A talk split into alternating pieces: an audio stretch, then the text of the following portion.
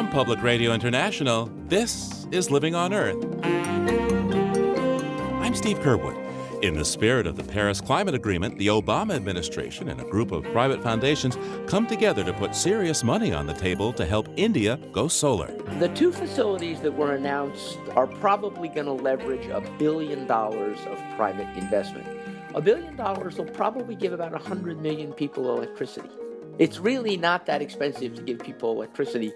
It's just that you need to finance it, you need the money up front. Sun power for India. Also heading to the seashore to count horseshoe crabs. Their numbers are in decline, but their value is high. They're needed for medical uses, but then you also have harvesting for bait, and both are necessary. So part of it is how do we get all this to work together and keep the supply of horseshoe crabs at the maximum that you can. That and more this week on Living on Earth. Stick around.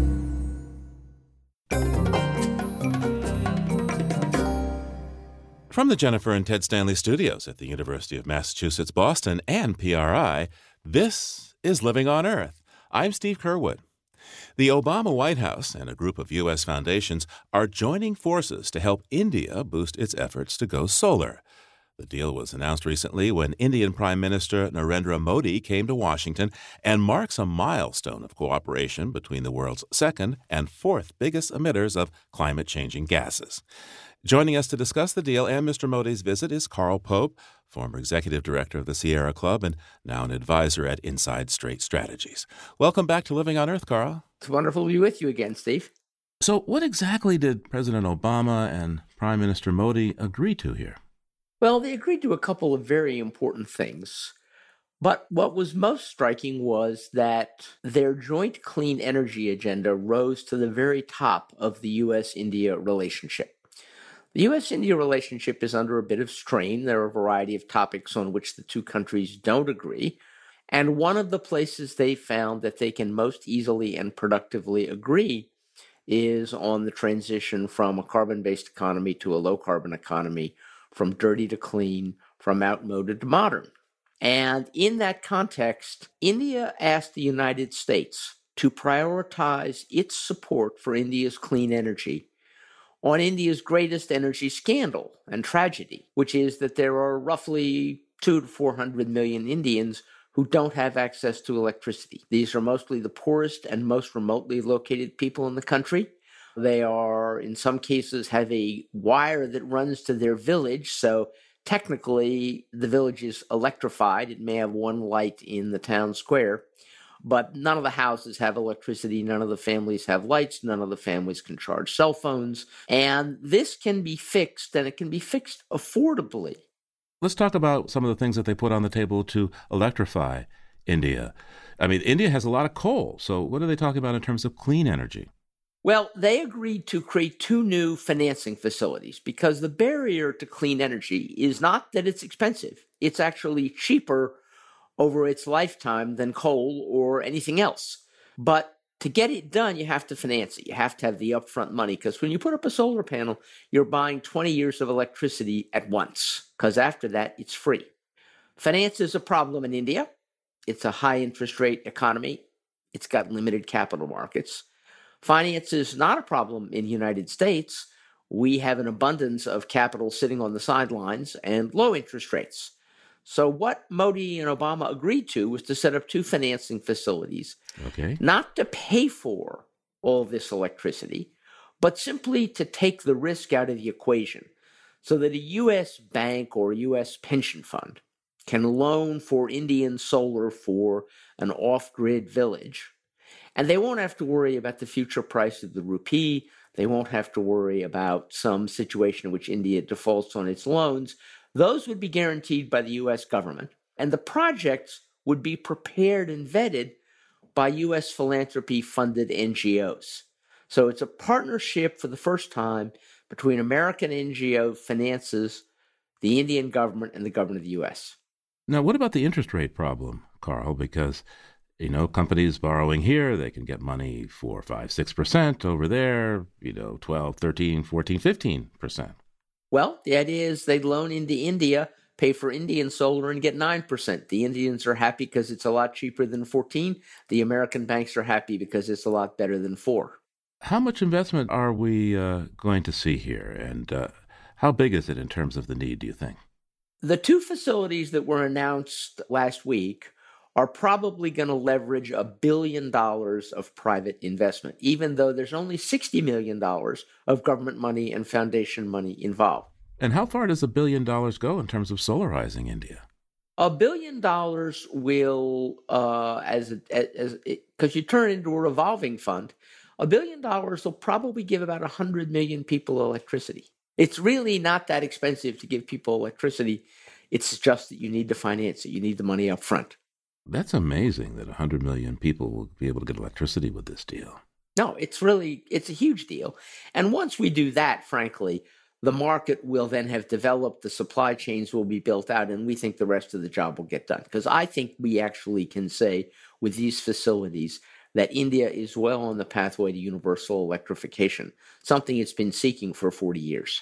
You know, what about the United States and the World Trade Organization? I mean, right now, the U.S. has a decision from the World Trade Organization that essentially blocks India from supporting local solar power generation with a subsidy. And India said, look, we would have this subsidized solar for things like the national rail system. I think that is one of the stupidest things the U.S. government has ever done. Most people in the U.S. government think it was one of the stupidest things the U.S. government has ever done. So why is it still there? Because the U.S. Trade Representative's Office wants to demonstrate to some U.S. companies that they're tough guys. So wait a second. We have the President of the United States and the Prime Minister of India coming together, a little singing kumbaya to do solar, and yet the U.S. Trade Organization, the Trade Ministry, if you want to use that word, has got India on the ropes in terms of subsidizing local solar.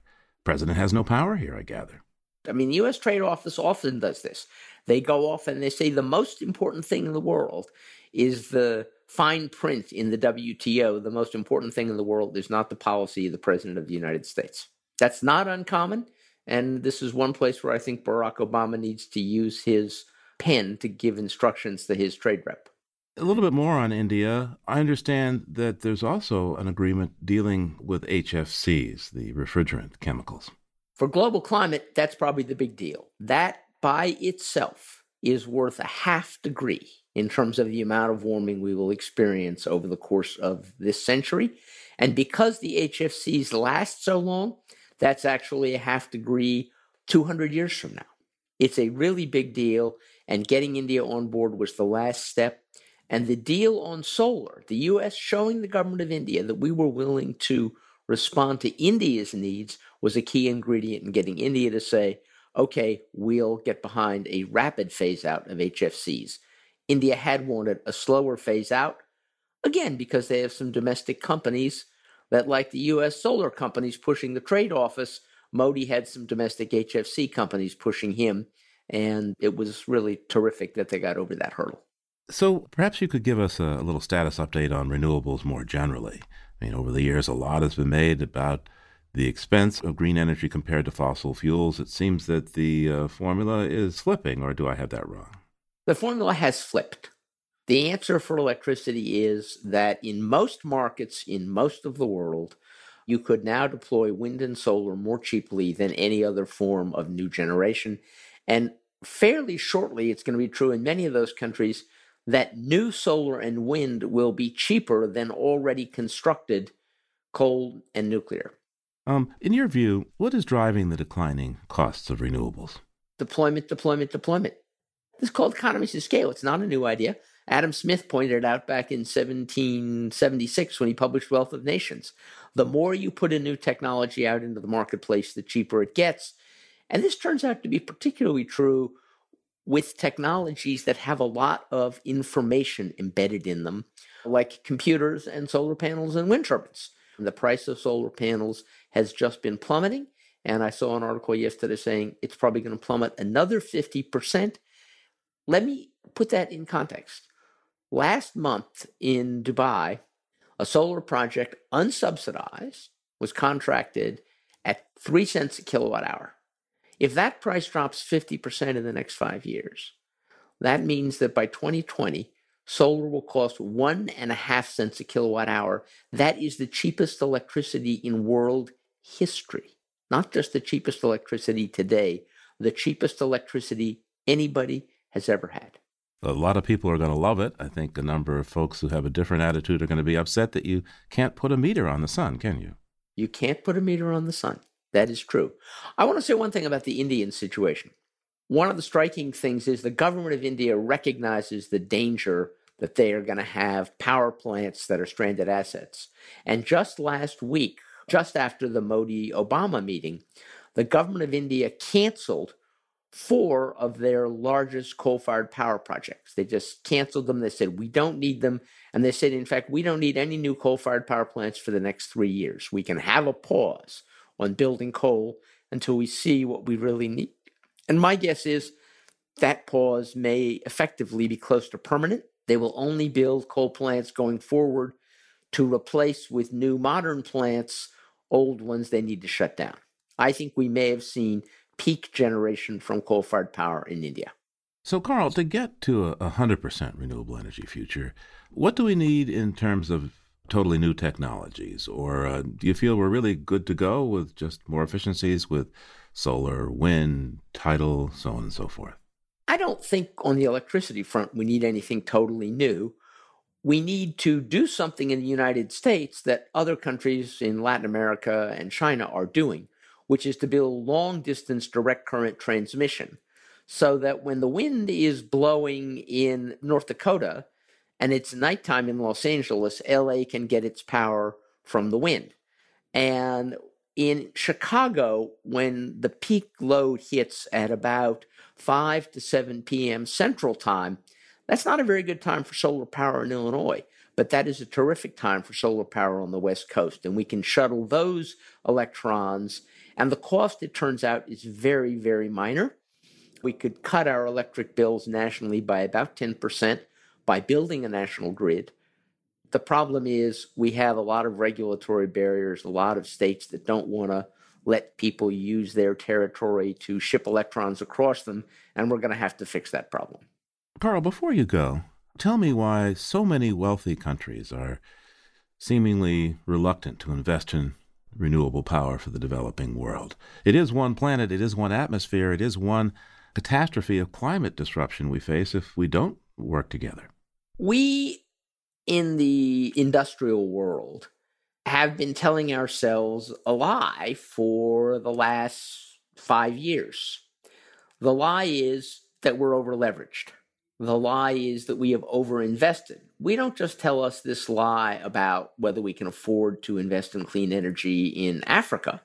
We tell us this lie about whether we can afford to repair bridges in Milwaukee. And the Europeans tell themselves this lie about whether they can afford to modernize their grid in Europe. So austerity, the idea that the problem the rich world faces is we have invested too much, has got us our hands tied behind our back. And so we're not doing a whole bunch of sensible things. And then we look around and we say, well, we're not investing. Gee, we're puzzled by why there isn't much job growth. Gee, we're puzzled by why the global economy isn't growing. Gee, we're puzzled by why wages aren't rising. Well, they're not rising for a very simple reason, which John Maynard Keynes pointed out in the Great Depression.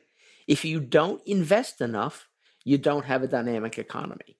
And we need to let go of the bugaboo of debt and austerity and recognize that right now, with interest rates in Japan, Europe, and the United States at record low levels, it's the perfect time to invest in long range projects like clean energy, like electric cars, like a modern grid, and yes, like bridges in Milwaukee that won't fall into a river.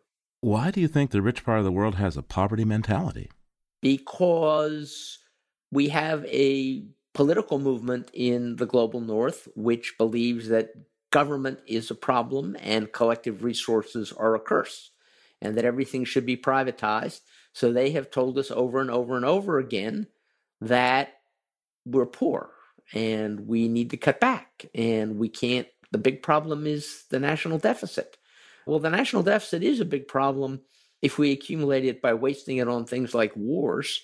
The national debt is not a big problem if we invest it in things that make the economy grow faster. So right now interest rates are low. We're seeing more and more climate related disasters and Warfare doesn't seem to be declining right now. What if interest rates start to go up? Well, interest rates will start to go up, but it's not just interest rates. Right now, the world is awash in a glut of the things you need to invest. The world's awash in steel. The world's awash in cement. The world's awash in copper. The world's awash in cheap money. This is a perfect time to begin building the hundreds of trillions of dollars of infrastructure that the world is going to need between now and 2050 to accommodate the reality that we're going to have several billion new consumers added to the global economy between now and 2050.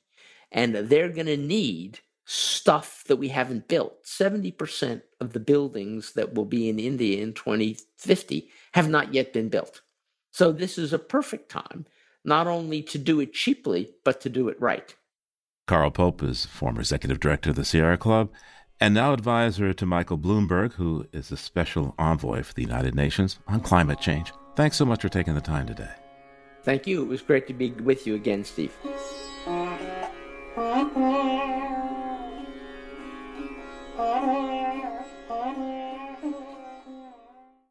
If you like what you hear on Living on Earth, please join us with a gift of $5 or more. Just go to loe.org and click on Donate at the top of the page. And thank you.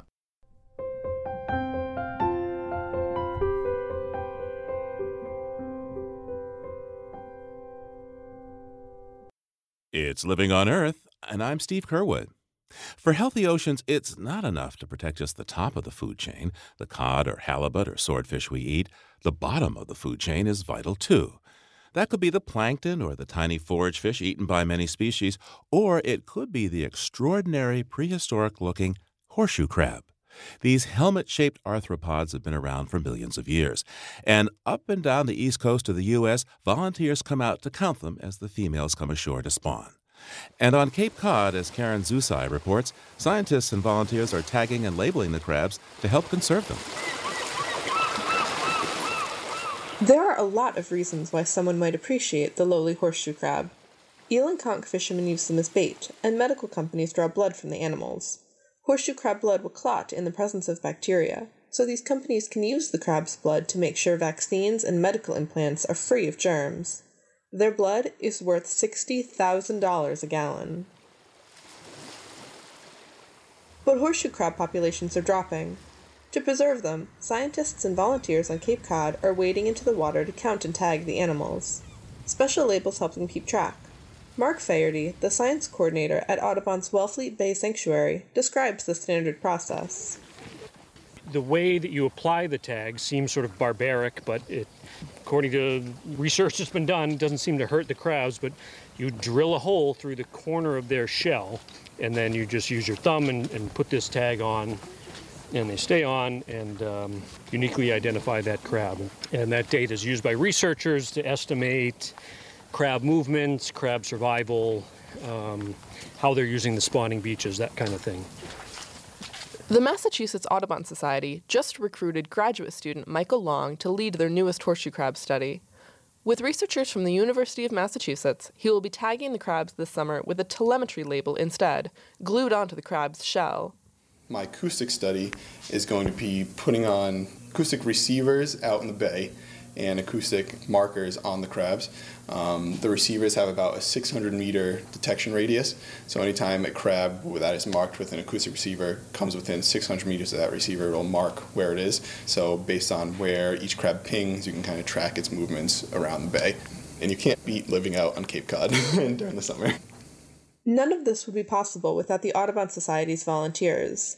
They come from all walks of life, but they have a few things in common. As the science coordinator, Faherty should know. Good people. Good, honest, conservation minded people who have nothing better to do. We get a lot of retired teachers or retired professionals who still have a lot of energy and, and uh, they want to do stuff. At an Audubon Horseshoe Crab conference, Long organizes new volunteers to help him count horseshoe crabs on the beach, and Faherty trains them in the basic survey procedures. The training session was supposed to be on a real beach, but after some flooding, Faherty elected to stay on the edge of the marshes, and it let the volunteers get a close up look at some other wildlife. Look, red fox. Wind direction. Red fox sighting. I see them daily. Where Is he, get- does he get a vole? Meadow vole? He's so completely nonplussed by us. Yeah. Look, it's nature at a even care. nature sanctuary. It's going, oh, look at humans. Once they got down to business, the volunteers were trained to divide the beach into small sections, count the horseshoe crabs, and record all of their information. The volunteers go out to survey when female crabs are coming to lay their eggs in the sand. Males follow to fertilize the eggs after they're laid. A male crab you quickly learn to recognize because they're by themselves. They will mate with a model, like a, if you make a model of a horseshoe crab, the males will congregate around it. They'll they'll spawn. Uh, they'll spawn with your boot. I mean, these are just hormonally charged animals that are just ready to mate with anything. So females are not lonely for long in the horseshoe crab world. All right, you're trained. Go forth and survey. It's official. Carl and Judy Goldcamp, a retired couple from Orleans, are two of these Audubon volunteers. They've helped with everything from frog to turtle projects, but the horseshoe crab is special. For me, it's it's a surprise. You know, if you don't know this and you go, "Holy cow!" You know, who knew that there was that many horseshoe crabs that actually met at the beach and had this function to do? If you weren't exposed to that, you, realize that it, is here and now that nature's happening. You know, there's a real window. They know it, and it's all timing, uh, and it's just it just takes you out of wherever you are. You got to be there and watch it, or you're gonna miss it.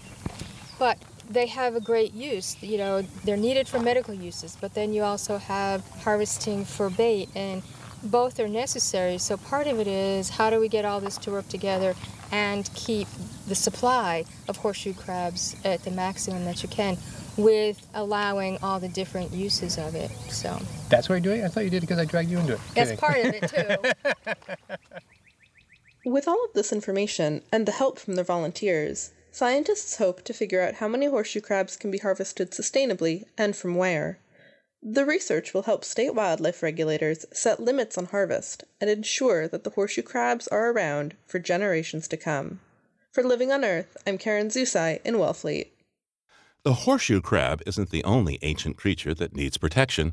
Consider the nautilus.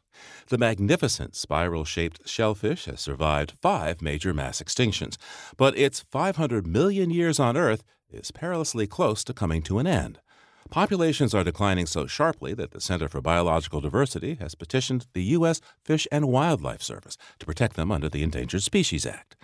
The Center for Biological Diversity keeps a sharp eye on species in need of protection, and back in 2015, the center's Sarah Uhlemann told us about the dire situation of the pangolin, a scaly anteater that's the most trafficked creature on Earth. Well, Sarah's back now to tell us why the Nautilus is in trouble. Welcome to Living on Earth, Sarah. Thank you so much for having me. What exactly is a Nautilus? What does it look like? Sure. So, this is one of my absolute favorite creatures. It is actually a cephalopod, so it means that it's related to both octopus and squid. But unlike its relatives, it lives its whole life in a shell, and it's really the shell that makes it distinctive. The shell's about 10 inches wide, it's sort of an ivory color with these brown linear markings that are really beautiful. What's particularly interesting about it is that it is a nearly mathematically perfect spiral. So, the picture you have in your mind right now of that perfect spiral shell, that's the species that we're talking about. Where does it live and what does it eat and how does it behave? Chambered nautilus really only are found in one place, and that's in the Indo Pacific Ocean. They have a very, very narrow habitat range. So you're really not going to find them much above 100 meters deep, it's a little too warm for them up there. You're also not going to find them really below 800 meters because the pressure gets too great. So if you concentrate your fishing in one particular area on a reef and you end up overfishing the nautilus of that area, nautilus don't swim in the open water column. So if a reef is separated from another reef by 800 feet, you're not going to have any new nautilus populations come in to repopulate the area. So you could lose an entire potentially distinct population if you overfish an area. And how does it sustain itself? What does it eat? It's a predator. It eats crustaceans and fish. It has about 90 tentacles, and it, there's a sticky substance on those tentacles, and it ensnares the fish and then consumes them. Whoa, it's a tough customer, huh? How many of these animals are there out there? We don't know. What we do know, though, is everywhere where there has been or is fishing for them, there are documented declines. The best evidence is out of the Philippines, where over the past 30 years, fishermen have documented an 80% decline in chambered nautilus. That's really, really scary, steep decline. So, what's threatening them now? I understand this creature's been around for a half a billion years or so. Yeah, scientists often referred to this creature as a living fossil because they really haven't changed that much in the 500 million years they've been in existence. The biggest threat to the Nautilus is absolutely overfishing for its shell. People are really attracted to it and they want it as home decor. So we're essentially endangering a species for home decor, which is just so sad there's a lack of information about how many shells are in trade. We know that there have been 900,000 Nautilus products that have been imported in the United States in the past 10 years. You know, I, work a lot on wildlife trade issues, and I have to always be very careful whenever I describe how you know, beautiful and incredible a creature is. I have to emphasize that these creatures are most beautiful and most incredible in their natural habitat, not on some collector shelf. And now that I think about it, the Nautilus, when I see it on somebody's shelf, frequently people cut it in half? Yeah, so if you cut it in half, you'll see that the inside is sort of covered with this silvery gray material that's actually used for jewelry sometimes, another way that this animal is in demand. It's also divided into a lot of different chambers. So they hatch with four chambers, but as they grow, they move into progressively larger and larger chambers and seal off the old ones. So the inside has this sort of interesting chambered appearance. And what makes this species so vulnerable? Their life history characteristics do make them particularly sensitive to overexploitation. They're very long lived, they're very late to mature, they don't have very many eggs every year. So, if a population is decimated, it'll take a really long time for it to recover. It makes it very, very susceptible. You say they have long lives. Just how long? They can live up to 20 years, which is really long for a cephalopod. The Center for Biological Diversity, your organization, you filed a petition, I gather, to protect this species under the Endangered Species Act. How's that work and what's the timeline here? Yeah, so back in, in May, my organization, the Center for Biological Diversity, filed a petition to the National Marine Fisheries Service. So that's the U.S. agency that controls and governs marine species. We asked that agency to list the nautilus under the U.S. Endangered Species Act. So that means if the agency agrees, this species will finally get some much needed protections. Agency has a couple of options. It can protect the chambered nautilus as endangered, which would mean there can be no commercial trade, no import, no you know, sale across state lines of the chambered nautilus shells. Huge protections, right? Alternatively, um, the agency could protect the chambered nautilus as threatened. It could definitely put some constraints, and we certainly hope that the agency does on trade. There is a set of timelines that the agency is required to follow. One of those is that within one year, the agency is supposed to decide whether our petition is warranted. We are you know, fairly confident that they'll find that it is. Then the agency issues a proposed rule, which gives the public an opportunity to comment. And then at the end of another year, the agency has to make a final decision. Now, if these animals are found in the Indo Pacific and sold all over the world, what kind of international protections are there for them? Well, one of the places that's within their range is American Samoa. So technically, these guys are ours, right? They are a US species, which is kind of cool. But there is another potential layer of protections for them internationally. Much to the United States' credit, just a couple months ago, they proposed that chambered nautilus and all of the different nautilus species be protected under a treaty called the Convention on International Trade in Endangered Species. The US has proposed that nautilus be listed as what's called Appendix 2, which means that trade can still occur, but whatever country is exporting, so the range country, has to determine that the trade won't detrimentally affect the species' survival. So there's an added layer of protection there. And we can also start tracking how many of these shells are actually in trade. So this is a bit ironic that the U.S. has petitioned the international body to restrict this, but we don't do it at home. Why? You know, that's a good question. I think it's in part because we're just learning a lot of new information about the Nautilus right now. A lot of the reports that I'm talking about are fairly recent, and the timeline is right for the US to be proposing things internationally. There's a big meeting coming up this September where, you know, 182 parties get together and decide which species deserve these international protections. So, you know, the time is now domestically and internationally. How many other mollusks are on the endangered species list? We estimate 186. Most of them are freshwater mussels or Hawaiian tree snails. So there you go. So, Sarah, how do you feel about this creature? What fondness, if any, do you have for it? Chambered nautilus are really one of my favorite creatures on Earth just because they're so unique. They're related to octopus, but they live in this crazy shell that's just really beautiful. They've got all these wild looking tentacles, this weird eye. They're just these really incredible creatures that deserve to survive. You guys often file these petitions. How's it going with the other stuff? For example, what about the pangolin? I love that you've asked about the pangolin. We did petition to get all pangolins listed under the U.S. Endangered Species Act. The agency did make a 90 day finding that was positive, saying that we had put enough in to at least move forward in the process. I've got a lot of comments from people all over the world. The mammal that is absolutely the most in trade of all mammals in the world, about a million taken out of the wild in the past decade, absolutely going to go extinct if we don't get serious protections for those species now. Leonardo DiCaprio has joined your campaign on the pangolin, huh? Yeah, it sounds like Leo is a fan. Man has good taste. Sarah Uhlemann is the International Program Director at the Center for Biological Diversity. Sarah, thanks so much for taking the time today. Well, thank you so much, Steve.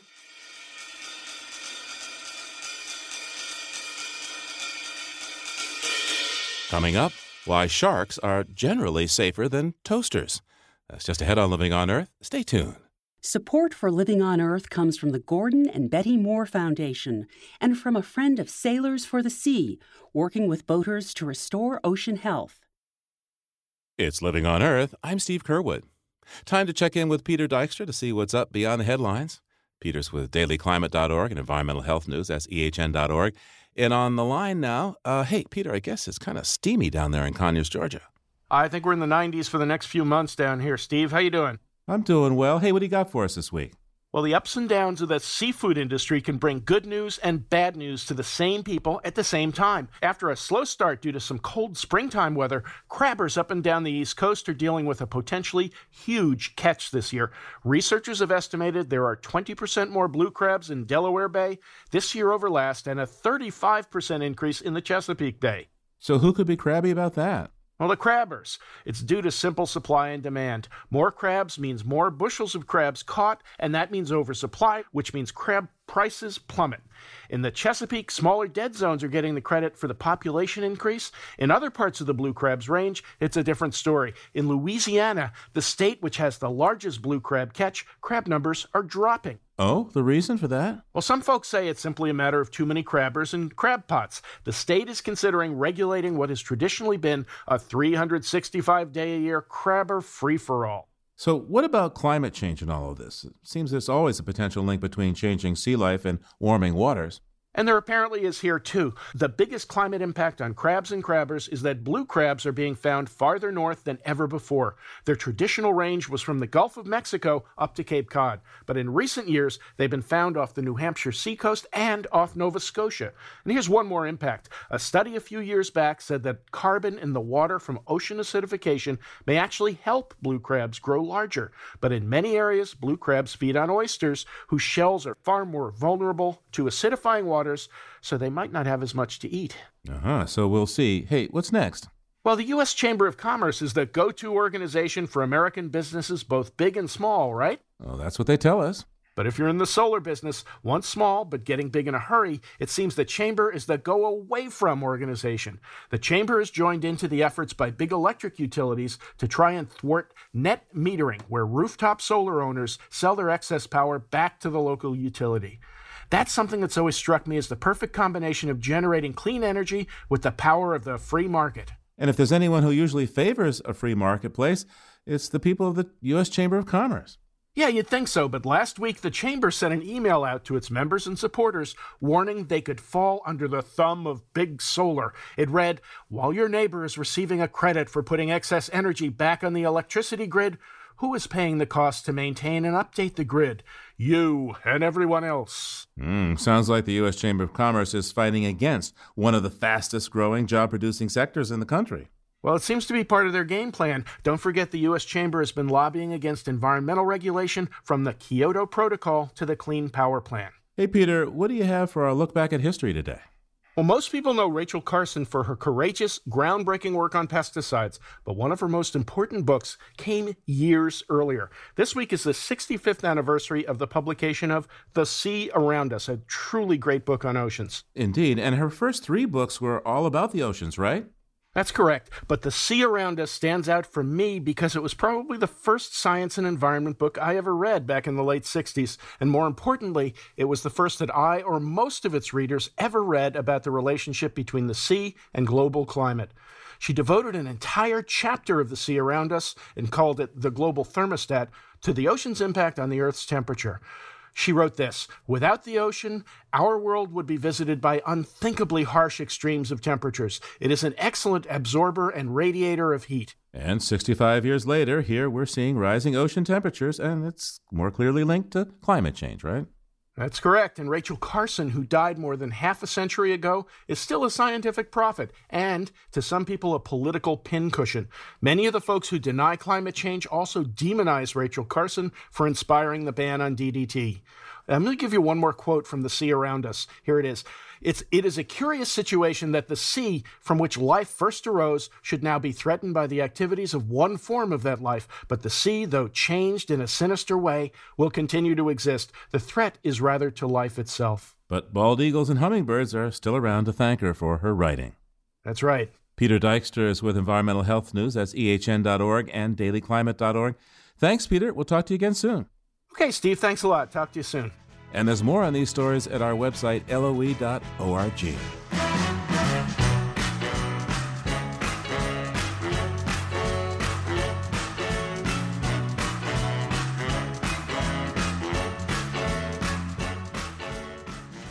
For many humans, the great white shark is the scariest fish in the sea. But for scientist Greg Skomal and writer Sy Montgomery, those huge jawed behemoths are simply fascinating. Sy followed Greg and his team as they searched the waters off of Cape Cod, Massachusetts for these creatures, and she tells the story in her latest book, The Great White Shark Scientist. Sy Montgomery joins me now. Sy, welcome back to Living on Earth. Oh, I'm thrilled to be here again. Great to have you. So, you know, I got to say, it seems like finding a shark might be like finding a needle in a haystack. How does Greg Skomal do it?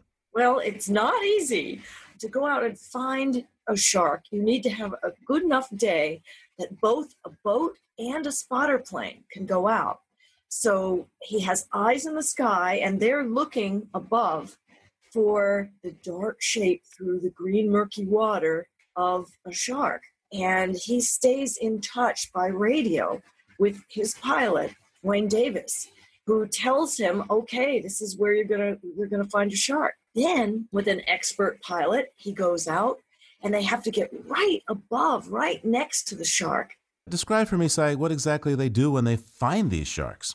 When Greg finds a shark, he wants to get GoPro video of the animal from both sides, from above and below. He wants to find out how big is this animal? Is it male or female, which you tell by checking underneath the tail. And you get a good shot of the distinguishing characteristics of the shark you can tell who's who because of the distinct and individual pattern where the dark part of the shark joins the light part of the shark. And this is particularly easy to tell around the gills, the chin, and near the tail area. So, uh, getting this camera under the shark to get a good picture? Right. Well, they have it on the end of a pole, usually a pole used for a painter's brush. But it takes quite a bit of skill for Greg, who's out there on this pulpit that's built onto the front of the boat. So he's right above that shark and he's holding the pole down, trying to get the right video. And you wouldn't believe it, but these really strong, huge fish are very shy. They spook easily. So it's not an easy job to find them. And once you find them, getting that crucial video. They're also tagging these animals. But the study that we were following, they were much more interested in doing the video than even doing the tagging because they want to know who each shark is. How do, exactly does this tagging process work, and what information does science get from it? The tags allow him to figure out who was where when and where do they go.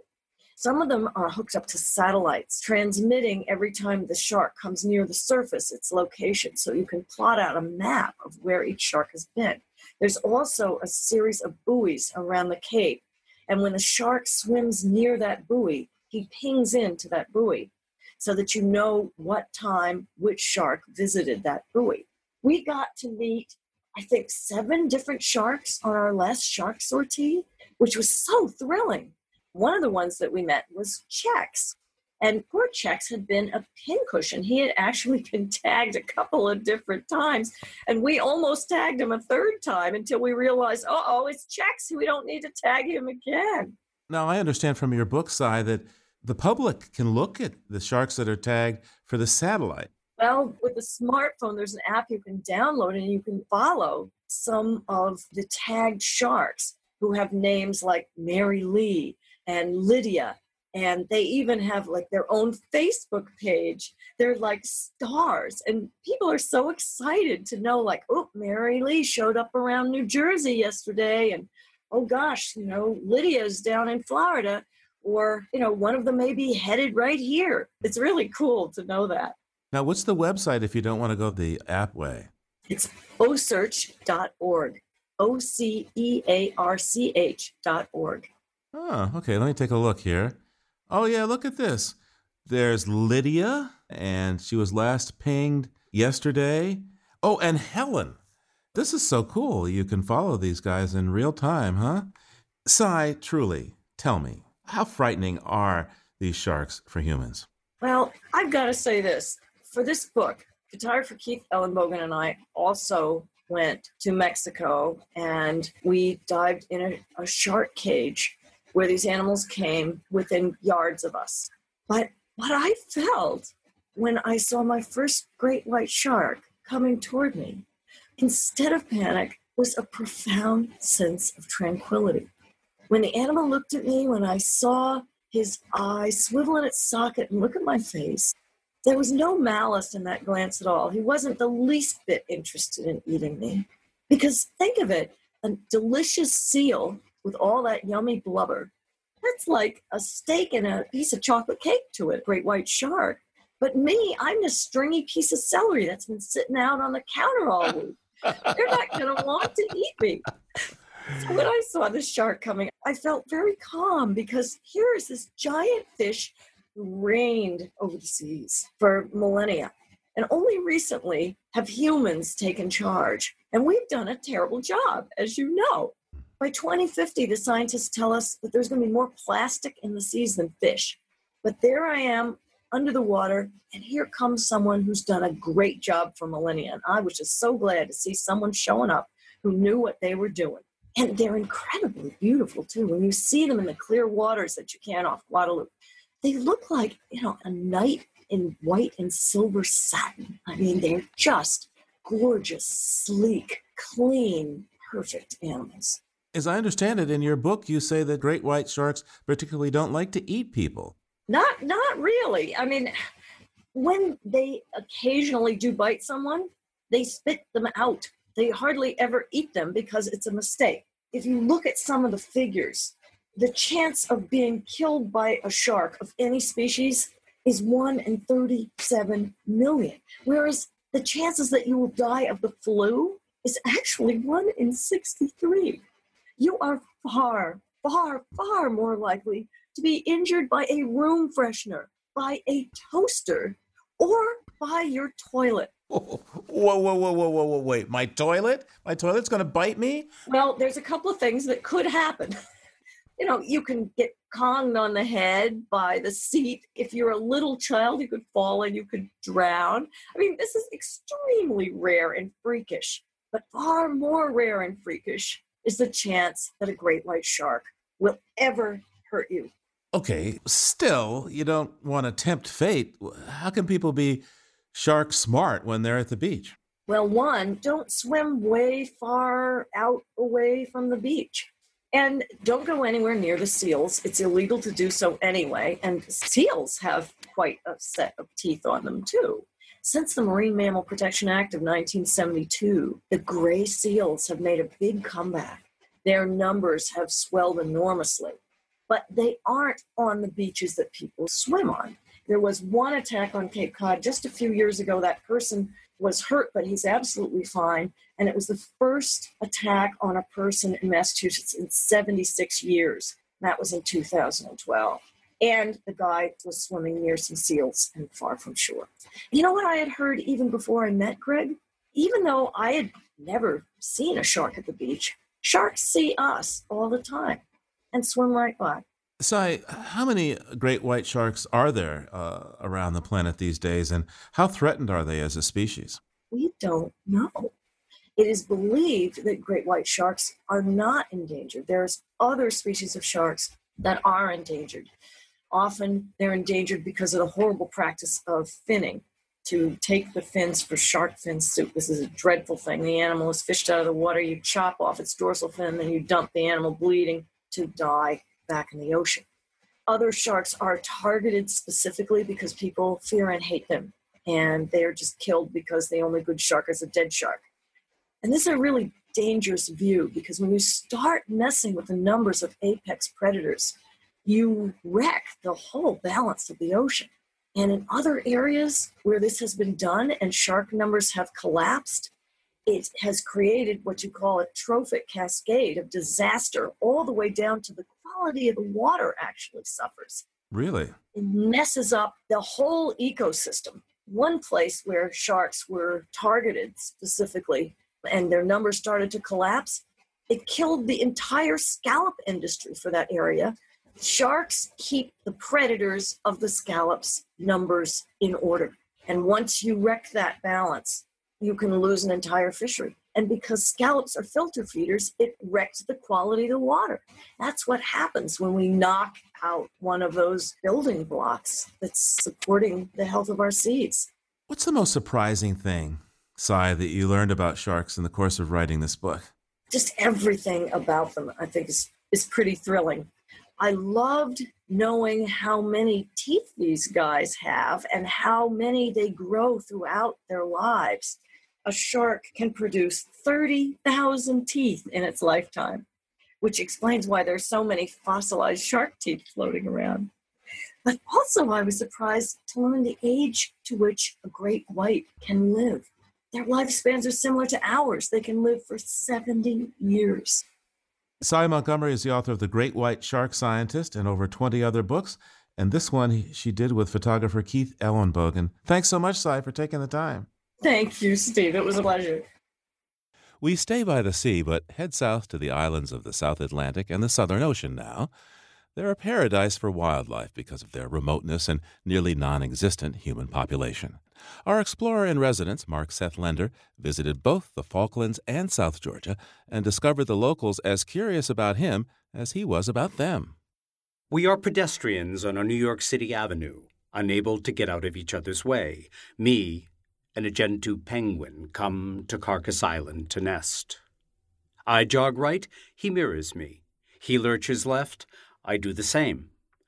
Head bobbling, orange bill quavering, penguin feet flopping like yellow clown slippers, and me with my slicker flapping, eyes wide staring, arms akimbo, left, right, right, left, until Gentoo does an end run all the way around me and escapes. Later down on the beach, it happens again. Another Gentoo comes so close, when I take his photograph, there is only an eye in the frame. Iris pebbly as an orange skin and the pupil shaped like a star. I bend down so he can have a better look, and just like the first, he bolts. We steam south and make landfall on South Georgia. A blue hanging glacier hunkers above, the mountains are white with snow. And on the curving strand, a hundred thousand king penguins singing.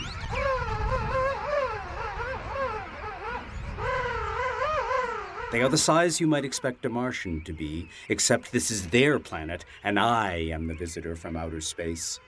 One comes close, closer than another human being would approach, unless to kiss you or do you harm, and stops right there. And finally, I see the plan. All he wants is that I stand, completely still, a live thing captured in a bell jar, to be studied, to be compared, to answer the question you might ask if you were him. You, what manner of bird?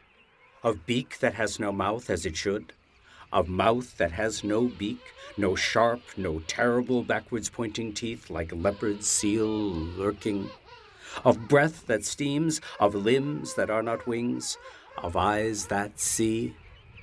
And is that you behind those eyes? As behind my eyes is me?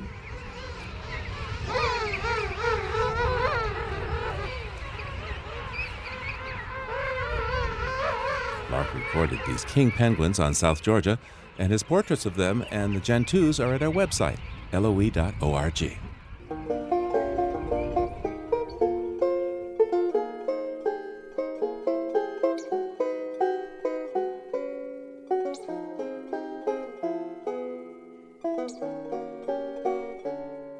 Living on Earth is produced by the World Media Foundation. Our crew includes Naomi Ehrenberg, Bobby Bascomb, Jenny Doering, Annika Green, Jay Feinstein, Emmett Fitzgerald, Jamie Kaiser, Don Lyman, Helen Palmer, Charlotte Ruddy, Adelaide Chen, Jennifer Marquis, and Yolanda Omari. Tom Tiger engineered our show with help from Jeff Wade, Jake Rigo, and Noel Flatt. Special thanks this week to One Ocean Expeditions. Allison Lirish Dean composed our themes. You can find us anytime at loe.org and like us, please, on our Facebook page. It's PRI's Living on Earth, and we tweet from at Living on Earth. I'm Steve Curwood. Thanks for listening.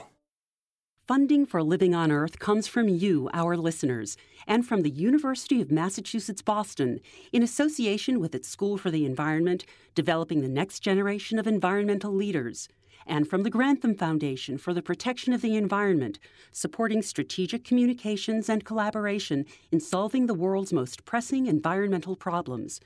Support also comes from the Energy Foundation, serving the public interest by helping to build a strong, clean energy economy. From Gilman Ordway and from Solar City, America's solar power provider. Solar City is dedicated to revolutionizing the way energy is delivered by giving customers a renewable alternative to fossil fuels. Information at 888 997 1703. That's 888 997 1703. PRI, Public Radio International.